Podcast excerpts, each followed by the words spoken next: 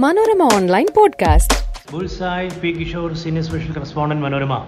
ബുൾസായുടെ പുതിയ എഡീഷനിലേക്ക് സ്വാഗതം. ബോർഡൊക്കെ കമ്പനി ബോർഡൊക്കെ നമ്മളും കുറേ കണ്ടിട്ടുണ്ട്. അതാണ് ഇത്തവണത്തെ വിഷയം. സ്ഥാപകനെ തന്നെ അതായത് ഫൗണ്ടറെ തന്നെ കമ്പനി ബോർഡിലെ ബാക്കി എല്ലാവരും കൂടി പുറത്താക്കുക. ഇമാതിരി ഒരു കൂ അമേരിക്കയിൽ മാത്രമേ നടക്കൂ. ഒരു നാല് ദിവസം പുറത്തു നിന്ന സിഇഒ സാം സാം ഓൾട്ട്മാനെ അഞ്ചാം ദിവസം തിരികെ നിയമിച്ചു.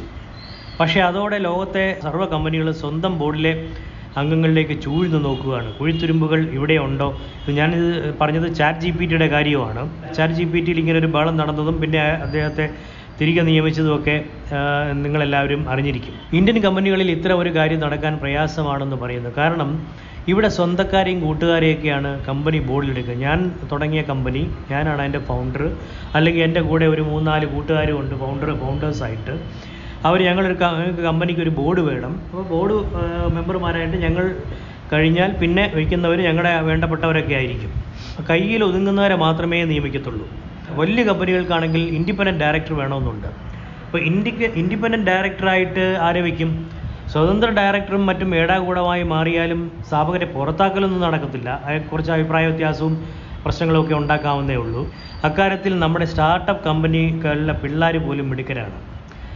ഫണ്ടിങ് കിട്ടിയ ശേഷമായിരിക്കും ബോർഡ് പോലും ഉണ്ടാവുന്നത്. ഫൗണ്ടേഴ്സ് എന്നൊക്കെ പറഞ്ഞ ഒരു നാല് ആണുങ്ങൾ ആയിരിക്കും അല്ലെങ്കിൽ രണ്ടാണും രണ്ട് പെണ്ണും ആയിരിക്കും അല്ലെങ്കിൽ തന്നെ ഇവർ തന്നെയാണ് ബോർഡ് മെമ്പേഴ്സും അവർ സഹായിച്ച അല്ലെങ്കിൽ ഉപദേശ നിർദ്ദേശങ്ങൾ നൽകിയ അങ്കിളും ബോർഡിൽ കണ്ടേക്കാം. അച്ഛനമ്മമാരെ ബോർഡ് അംഗങ്ങളാക്കുന്നുണ്ട്. ഇനി ഇൻഡിപെൻഡന്റ് ഡയറക്ടർ വേണം എന്ന് പറഞ്ഞ് ആരെങ്കിലും വെച്ചാൽ തന്നെ അത് ഇത് ഈ പറഞ്ഞ മാതിരി ഐ ടിയിലൊക്കെ എക്സ്പേർട്ടായിട്ടുള്ള ഒരു അങ്കിളിനെ അവരുടെ കയ്യിൽ ഒതുങ്ങുന്ന ആളിനെ അവർ പറയുന്നതിനപ്പുറം നിൽക്കാത്ത ഒരാളിനെ കൊണ്ടുവന്ന് ഇൻഡിപെൻഡന്റ് ഡയറക്ടറാണ് ഇതൊക്കെ സ്ഥിരമായിട്ട് നടക്കുന്നതാണ് ഇവിടെ. അപ്പോൾ സാം ഓൾട്ട്മാനെ ആ ചാറ്റ് ജി പി ടിയിലെ പുറത്താക്കിയതുപോലെയൊന്നും ഇവിടെ നടക്കില്ല. ഫണ്ടിങ് വരുമ്പോൾ പുറത്തുനിന്ന് നിയന്ത്രണവും വരും. അങ്ങനെ ഒരു പ്രശ്നമുണ്ട്. ഈ ഫണ്ടിങ് പല പിള്ളേരും വിചാരിക്കുന്നത് ഫണ്ടിങ് എന്ന് പറഞ്ഞാൽ അവരൊരു അഞ്ച് കോടിയോ പത്ത് കോടിയോ പുറത്തു നിന്നുള്ള ആരെങ്കിലും ഇൻവെസ്റ്റ് ചെയ്യുന്നു. അതോടുകൂടി നമുക്ക് കാശും കിട്ടി. അങ്ങനെയല്ല. അത് നമ്മൾ ഫ്രീ ആവത്തില്ല. അതോടുകൂടി അവരുടെ കൺട്രോൾ കൂടി വരികയാണ്. ഫണ്ടിങ് വരുമ്പോൾ അവരുടെ നിയന്ത്രണം ആ ഫണ്ടിങ് ഏജൻസിയുടെ നിയന്ത്രണം വരികയാണ്. ഫണ്ടിങ് ഏജൻസിയുടെ പ്രതിനിധിയെ ബോർഡിൽ നിയമിക്കണം. അത് അങ്ങനെ വേണ്ടി വരും. ഓരോ ഡിസിഷനും ഈ ഫണ്ടിങ് ഏജൻസി അപ്പോയിന്റ് ചെയ്യുന്ന ബോർഡ് മെമ്പർ കൂടി അപ്രൂവ് ചെയ്യണം. കമ്പനിയുടെ മൂല്യം നിർണയിച്ച് അതിന്റെ പത്തോ ഇരുപതോ ശതമാനമായിരിക്കും ഫണ്ടിങ് എന്ന് പറയുന്നത്. അവർ അനേകം നിബന്ധനകളും വയ്ക്കുന്നു. ഈ കാശ് കൊടുത്തതിന്റെ ഭാഗമായിട്ട്. കൊടുത്ത കാശ് അവർക്ക് മുതലാക്കണം. അതിന് വേണ്ടിയിട്ടാണ് അവർ കാശ് ഇൻവെസ്റ്റ് ചെയ്തിരിക്കുന്നത് തന്നെ. പയ്യന്മാർ അതുവരെ സ്വപ്നത്തിൽ കൊണ്ടു കാണുന്ന പല എസ് യു വി വലിയ എസ് യു വികളൊക്കെ വാങ്ങി അടിച്ചു പൊളിച്ച് നടന്ന് ഫണ്ട് പാഴാക്കാതിരിക്കാൻ കൂടിയാണത് കൂടിയാണിത് ഇങ്ങനെ അവരുടെ ഡയറക്ടറെയൊക്കെ വയ്ക്കുകയും പലതരം കണ്ടീഷൻസൊക്കെ വയ്ക്കുകയും ചെയ്യുന്നത്. അതായത് കാശൊക്കെ കിട്ടി ഇനിയിപ്പോൾ കാശ് കൊണ്ട് വലിയ കാറൊക്കെ വാങ്ങിക്കാം പക്ഷേ ബാക്കി പൈസ ആ കമ്പനിക്ക് വേണ്ടി തന്നെ ചിലവാക്കണം. കമ്പനിയുടെ എക്സ്പാൻഷനായിട്ട് വേണ്ടി കമ്പനിയുടെ സോഫ്റ്റ്വെയർ ഡെവലപ്മെന്റിന് വേണ്ടിയിട്ട് തന്നെ ചിലവാക്കണം. ഒന്ന് രണ്ട് കാറ് മേടിക്കുന്നതിനകത്തൊന്നും കുഴപ്പമൊന്നുമില്ല. പക്ഷേ ബാക്കി കാര്യങ്ങളും കൃത്യമായിട്ട് നടക്കുന്നതെന്ന് അറിയാൻ ഉറപ്പാക്കാൻ വേണ്ടിയിട്ടാണ് അവർ ഇൻഡിപെൻഡന്റ് ഡയറക്ടേഴ്സിനെ കൊണ്ടുവരുന്നത്. ഈ വലിയ കമ്പനിയായി വലിയ തോതിൽ ഫണ്ടിങ് ലഭിച്ച ആയിരം കോടി ആയിരത്തി അഞ്ഞൂറ് കോടി ഒക്കെ ലഭിച്ചാൽ വേറൊരു പാരയുണ്ട്. ഈ ഫണ്ട് കൊടുത്തവർ അവരുടെ സിഇഒയെ കൊണ്ടുവരും. ഫണ്ട് ആയിരത്തി മുന്നൂറ്റി അമ്പത് കോടിയൊക്കെ കൊടുത്തു പക്ഷേ അവരുടെ സിഇഒയെ കമ്പനിയിൽ നിയമിക്കും. ഈ സ്ഥാപകനെ അതായത് ഫൗണ്ടർ ആയിട്ടുള്ള ആരെ എക്സിക്യൂട്ടീവ് ചെയർമാൻ എന്ന മാന്യമായ തസ്തികയിൽ ഇരുത്തും. എന്നുവെച്ചാൽ കാര്യങ്ങൾ നടത്തുന്നതൊക്കെ ഇവർ കൊണ്ടുവന്ന സിഇഒ ആയിരിക്കും. ഡിസിഷൻ എടുക്കുന്നതെല്ലാം സിഇഒ ഈ ചെയർമാൻ എന്ന് പറയുന്നത് ഒരു സ്വർണക്കൂട്ടിലെ തത്തയ മാതിരി ഇങ്ങനെ വലിയ പദവിയിലൊക്കെ ഇരിക്കാവുന്നേ ഉള്ളൂ. വലിയ പവേഴ്സ് ഒന്നും കാണണമെന്നില്ല. കുടുംബ കോർപ്പറേറ്റ് കമ്പനികളിൽ ബോർഡ് വിപ്ലവം ഇന്ത്യയിൽ ഒരുപാട് നടന്നിട്ടുണ്ട്. അച്ഛനെ പുറത്താക്കി മകൻ കയറും പിന്നെ. അതാണ് ഇപ്പോൾ റൈമൺസ് കമ്പനിയിൽ നടന്നുകൊണ്ടിരിക്കുന്നത്. അച്ഛൻ മുഴുവൻ ഷെയറും മകന് കൊടുത്തു. ഒടുവിൽ മകൻ എന്ത് ചെയ്തെന്ന് ആകെ ഒരു മകനേ ഉള്ളൂ. മകൻ അച്ഛനെയും അമ്മയും കൂടെ ഒരു ഫ്ലാറ്റിൽ താമസിപ്പിച്ച് ഒരു മാസം തോറും അലവൻ ഒരു അലവൻസ് കൊടുക്കും. ആ നൂറുകണക്കിന് കോടി ആയിര ആയിരക്കണക്കിന് കോടി മുതലുള്ള ഒരു കമ്പനിയുടെ ഓണേഴ്സിന്റെ കാര്യമാണ് ഈ പറയുന്നത്. അച്ഛനും അമ്മയും ഒരു ഫ്ലാറ്റിലും അവർക്കൊരു അലവൻസ് അതുകൊണ്ട് ജീവിച്ചോണം.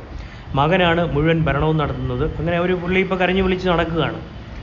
അപ്പോൾ ഈ കുടുംബത്തിന്റെ അകത്തെ ഗുസ്തി കാരണം വിദഗ്ധരും സുഹൃത്തുക്കളും ഇടപെട്ട് കോംപ്ലിമെന്റ്സ് ആക്കി ഒരുപാട് കേസുകളുണ്ട്. റിലയൻസിന്റെ ബ്രദേഴ്സ് അനിൽ അംബാനിയും മുകേഷ് അംബാനിയും തമ്മിലുള്ള തർക്കം എം വി കാമത്താണ് പറഞ്ഞ് അവസാനം തീർത്തത്. ഒരു എഗ്രിമെന്റൊക്കെ ഉണ്ടാക്കി.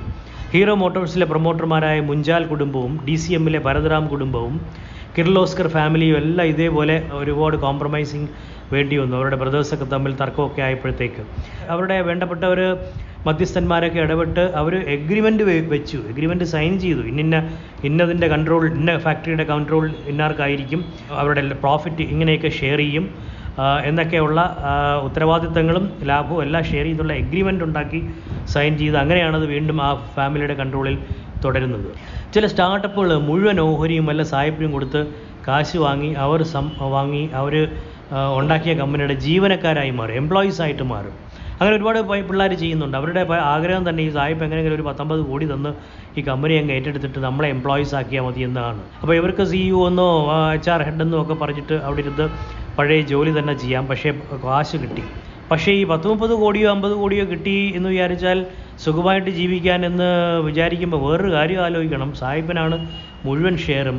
ഈ സായിപ്പ് ഇവരെ ഫൗണ്ടേഴ്സിനെ എംപ്ലോയീസ് ആക്കി വെച്ചിരിക്കുകയാണ്. എപ്പോൾ വേണമെങ്കിലും എംപ്ലോയീസിനെ സായിപ്പിന് പറഞ്ഞു വിടാം അതുകൂടി ഓർത്തിട്ട് വേണം മുഴുവൻ ഷെയറും സായിപ്പിന് കൊണ്ട് കൊടുക്കുന്നത് thank you Manorama online Podcast.